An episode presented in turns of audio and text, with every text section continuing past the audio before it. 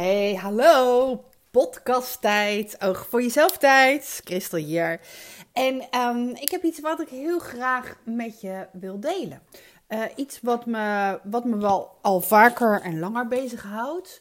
Uh, en wat me deze week eigenlijk um, ja, erg opviel in gesprekken die ik had. Op, uh, in coachgesprekken, maar ook in, in ander soort gesprekken. En dat, heeft te maken met, um, met woordkeuze. Met, um, met een aantal woorden die mensen vaak gebruiken en die eigenlijk niet per definitie helpend zijn. En vandaar ook dat deze podcast, podcast heet Kies je woorden voorzichtig. Want de taal die jij spreekt tegen jezelf, tegen anderen, die doet ertoe. Um, een hele simpele die je waarschijnlijk wel kent is um, het woordje moeten. Wat doet het woordje moeten? Um, het woordje moeten die uh, simpleert, zeg je dat zo? dat er geen uh, keuze is. Terwijl in 9 van de 10 gevallen hebben we wel een keuze. En uh, wordt het heel anders als we in plaats van moeten, willen, kunnen of mogen gebruiken. Ga maar eens bij jezelf na. Hoe vaak gebruik jij het woord moeten terwijl je eigenlijk niet echt iets moet? Um, dat ten eerste. En ten tweede uh, doet moeten, voor heel, bij heel veel mensen gaan bij moeten ook een soort van stekels op. Dus als jij tegen jezelf uh, zegt aan het eind van de middag: uh, Ik moet naar huis. Ik moet naar huis, je hoort hem al. En ik moet nog koken. Um, of je zegt: uh, Ik ga nu naar huis en ik ga zo koken. Daar ligt een hele andere lading op. En als er een andere lading op zit, dan doet dat ook wat met je energie. Het woord moeten werkt vernauwend en beperkend.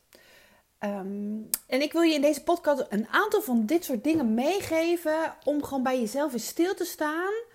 Uh, van woorden, ja, ga maar eens bij jezelf te raden. Gebruik jij uh, ze vaak en zou je dat ook anders kunnen doen? En ik wil je dan gelijk ook meegeven wat de kracht van die woorden is en wat de kracht is als je het anders doet.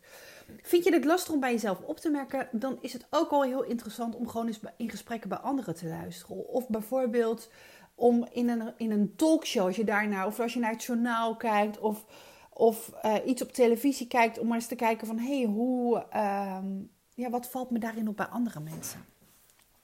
Nou ja, de eerste is die ik met je wil bespreken. Ik, ik heb er even kijken. 1, 2, 3, 4, een stuk of 6, 7. De eerste die ik met je wil bespreken, die gaat dus over moeten. En, en zet daarvoor in de plaats willen, kunnen, mogen. Nou ja, of, of een andere die uh, zo voelt. Um, ja, gewoon omdat de lading sowieso anders is. Een tweede hele belangrijke is um, dat we heel vaak het, uh, de, een vervoeging van het werkwoord zijn voor onszelf of voor anderen gebruiken, terwijl dat eigenlijk niet zo nodig is. Um, nou, ik geef een paar voorbeelden. ik, ben, ik ben ongelukkig. Ik ben onzeker. Ik ben uh, druk. Ik ben, uh, ja, nou ja, je kan er eigenlijk wel van alles van. ik ben een ADHD'er. Um, je hoort al uh, het woordje ik ben, of jij bent, um, die zegt iets over ons of over de ander op identiteitsniveau. En heel vaak gaat het niet over identiteitsniveau. Gaat het over bijvoorbeeld een vaardigheid. Um, bijvoorbeeld, of, of, of gedrag. Um, je doet bepaalde dingen waardoor, waardoor, je, waardoor je je zo voelt. En dat is wat anders dan tegen jezelf zeggen dat je bijvoorbeeld onzeker bent. Nee, je, je, je denkt jezelf onzeker, je gedraagt je misschien op een bepaalde manier. En dat maakt dat je tegen jezelf dan kan zeggen: Ik ben onzeker. Maar je bent helemaal niet onzeker. Nee, je, bent, je doet onzeker. En dat is heel wat anders dan iets zijn. Of iets, ja. en, en waarom dat zo belangrijk is, omdat. Um, hoe vaker we tegen onszelf zeggen dat we iets zijn, ik ben dit of ik ben dat, en het is iets wat beperkend is weer, uh, vernauwend, uh, je kleinhoudend, uh, als het gaat over ik ben, dan, dan we, gaan on, we gaan ons daarmee identificeren. Ik zeg niet voor niets, het, is, het zegt iets over je identiteitsniveau.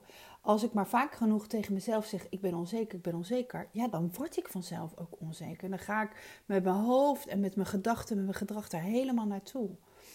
Um, het, het, heeft ook iets te maken met een soort van labeltje plakken. Dat, je snapt misschien wel wat ik daar dan mee bedoel. Ga eens even bedenken bij jezelf. Um, ja, zeg ik dat wel eens? Of zeg ik het wel eens over leerlingen? Die is gewoon zo, zo, zo, zo, zo. En dan is het echt de vraag, is die zo? Of doet die zo? Of doet hij of zij zo? Gedraagt hij zich op een bepaalde manier? Um, ik geloof er ook heel erg in, je bent geen ADHD'er. Of je bent geen autist. Nee, je hebt bepaald gedrag wat daaronder past. En het maakt echt een wereld van verschil. Neem dat maar van mij aan. Wat, um, wat nog meer een wereld van verschil maakt, is um, het woord moeilijk. Het woord moeilijk geeft al een bepaalde zwaarte aan. Hè? Dus um, uh, als je tegen jezelf uh, zegt: uh, Ik vind het moeilijk, dan ja, dan voelt het zwaar of ik vind het lastig. Het is meer helpend om tegen jezelf te zeggen: dat is nog niet zo makkelijk. En dat is grappig. Mensen die mij kennen of die in mijn coaching al met mij te maken hebben, die weten dat ik het heel vaak heb over het woordje niet.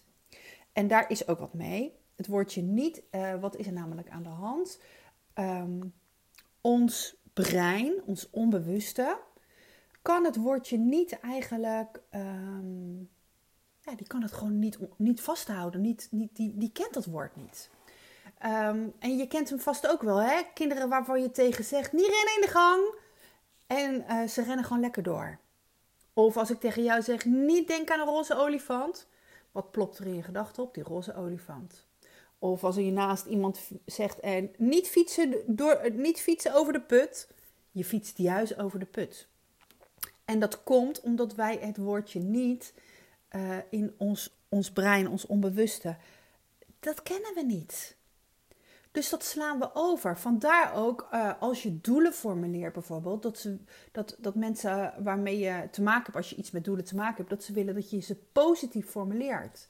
Niet, ik wil niet meer uh, een volle agenda. Nee, ik wil een lege agenda. Of uh, ik wil niet meer elke keer een koekje pakken bij de koffie. Uh, de koekjes blijven in de kast liggen. Dat is heel wat anders. En, um, en met kinderen kun je hier ook heel veel verschil mee maken. Dus uh, ga, ja, ook weer, het is, het is echt een, een, een, podcast nu van onderzoeken. Ga eens kijken waar jij dit van kent, het woordje niet. En uh, even terugkomend op het moeilijk en makkelijk. Dit is niet, nog niet zo makkelijk. Eigenlijk is dat de enige waar je het woordje niet kan gebruiken. Want je voelt hem misschien wel al als we het woordje niet eigenlijk, als we daar niks mee kunnen, dan blijft over. Dat is, nog, dat is makkelijk. Dus dan zeggen we tegen onszelf bij moeilijke dingen, oh het is nog niet zo makkelijk. Maar eigenlijk zeggen we dus tegen ons onbewust, oh dat is makkelijk.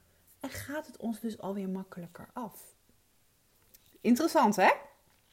Oké, ehm, een ander uh, voorbeeld, wat ik, oh ja, wat ik in mijn praktijk ook heel vaak tegenkom in coachgesprekken, um, is Um, of ook nou, als ik eigenlijk met, via DM met, met, met, met vrouwen uh, in gesprek ben op, op social media bijvoorbeeld. Soms dan uh, stuur ik wel spraakberichtjes of ik krijg berichtjes van andere, van, van vrouwen die mij volgen, die, uh, die dan een vraag stellen of die dan iets van zichzelf delen. En, en, um, en ik dan bijvoorbeeld een tip geef of ja, iets meegeef om mee aan de slag te kunnen. En sowieso in de coaching. Heel veel mensen zeggen dan Oké, ik ga proberen. En wat doet dat als je zegt: ik ga het proberen?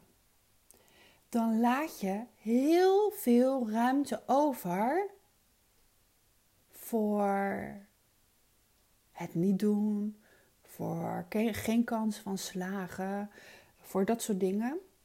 Terwijl als je tegen jezelf zegt: ik ga doen, dan klinkt dat al anders. Dat klinkt meer vastbesloten, dat klinkt meer als ik, het gaat me lukken. En de taal die je tegen jezelf spreekt, doet ertoe.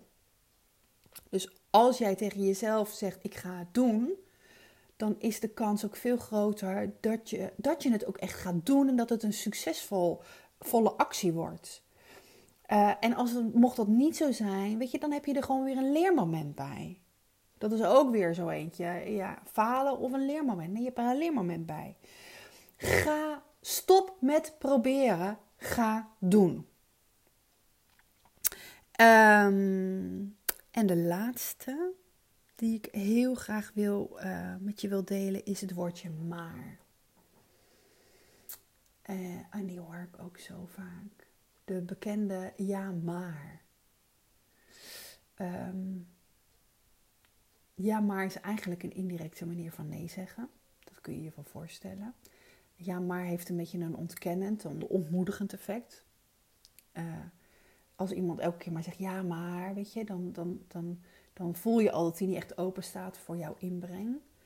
Um, zelf ook. Ken je, ken je ja maar, ja maar, ja maar. Met, met het woordje maar, sowieso zonder dat ja, hè, met het woordje maar. Want maar, maar gebruiken we vaak in zinnen waarin we een tegenstelling um, willen noemen. Um, maar als ik hem bijvoorbeeld even in het kader van coaching ook en hoe we met onszelf hoe we onszelf kunnen helpen in taalgebruik. Zeggen van, als ik dan kijk hoe dames bijvoorbeeld uh, in hun accountability formulier schrijven over waar ze trots op zijn. Uh, ik ben trots op, want ik heb, um, ik ben het gesprek, ik ben een moeilijk gesprek aangegaan. Maar, en je hoort al, als je dan een, een, een zin vervolgt met maar, dan ontkracht je eigenlijk al het eerste gedeelte van je zin. Um, bijvoorbeeld, ik, ja, ik ben een moeilijke gesprek aangegaan uh, met mijn directeur. Um, maar ja, ze kwam al naar, naar mij toe, dus ik hoefde niet zoveel moeite te doen. Als je die zin zo hoort, dan, dan ontkracht degene die dit zegt eigenlijk al het initiatief wat ze zelf genomen heeft. En dat, het feit dat ze het gedaan heeft, dat ze iets gedaan heeft wat voor haar belangrijk was. Als je in plaats van het woordje maar en gaat gebruiken, dan wordt het al heel anders. Helemaal met het ja en. Weet je, dus van ja maar naar ja en. Daardoor, daardoor ga je denken in oplossingen. Daardoor ga je naar je rechterkant van je brein, het creatieve gedeelte van je brein. Ga je kijken naar, naar de oplossingen in plaats van naar de problemen van de ja maar. Dat is je linkerkant van je brein. Ja en. Um, en, en als, je het, um, als je het ook nog weer even kijkt van ik ben, ik ben, uh, ik heb iets moeilijks gedaan bijvoorbeeld, ik ben trots op mezelf. Uh, en dat je in plaats van dat je maar bla bla bla bla zou zeggen en, want dingen kunnen ook naast elkaar staan. We zijn, we zijn zo geneigd om, ja, om dingen niet naast elkaar te laten staan. Ga ook maar eens in teksten die je schrijft. Um, en als je een journaler bent, ga ook maar eens kijken hoe vaak je niet het woord maar misschien gebruikt. En als je dat doorstreept, wat er gebeurt als je er voor en voor in de plaats zet. Um, het is echt interessant om te kijken ja, wat de gevolgen zijn van deze, van deze woordkeuzes. Ik neem ze nog een keertje met je door. Um, dus van moeten maak je willen, kunnen, mogen. Uh, ik ben uh, zegt iets over je identiteitsniveau. En um, ga in plaats van ik ben of jij bent of zij is, iets zeggen over gedrag of over vaardigheden. Iets wat waarneembaar is. Um, het woordje maar vervangen door en of daarnaast kan trouwens ook. Van uh, moeilijk of lastig het niet zo makkelijk maken.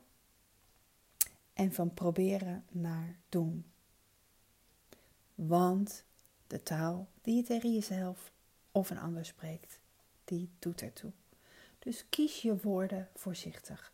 En dat is alleen maar om je brein eigenlijk uh, een positieve vibe, een positieve kant mee op te sturen. En dat heeft dan weer zoveel invloed op hoe je je voelt en ook hoe je daarnaar doet. En het is zo fijn om om dit weer als hulpmiddeltje te gebruiken om wat meer op een positieve manier invloed op jezelf te hebben. Nou, ik ben, uh, als je mij zo hoort praten, ik ben reuze nieuwsgierig wat er, uh, ja, hoe jij, hoe jij uh, hier naar kijkt. Wat je van jezelf misschien herkent. Um, en ook wat jij, of wat je misschien bij anderen dan in eerste instantie hoort. Want dat kan vaak ook nog wel makkelijker zijn om daar eerst even uh, naar te gaan kijken. En, en waar voor jou winst te behalen is. Uh, oh, en ik heb de allerbelangrijkste uh, niet genoemd in, in, in het rijtje nog een keer. Het woordje niet vermijden. Dus positief formuleren. Nou goed. Oké, ik hoop dat, jij, dat je het interessant vond om hier wat meer over te weten. Um, lijkt me leuk als je een reactie geeft. Ja, bijvoorbeeld in een DM op Insta. Uh, en ik zou het helemaal super tof vinden als je, als je denkt: hey, dit is iets wat meer mensen mogen weten. Ook heel interessant naar kinderen toe, natuurlijk. Uh, super leuk als je hem misschien wil delen in een story. En um, ja, dat was het. Tot de volgende keer weer. Doei!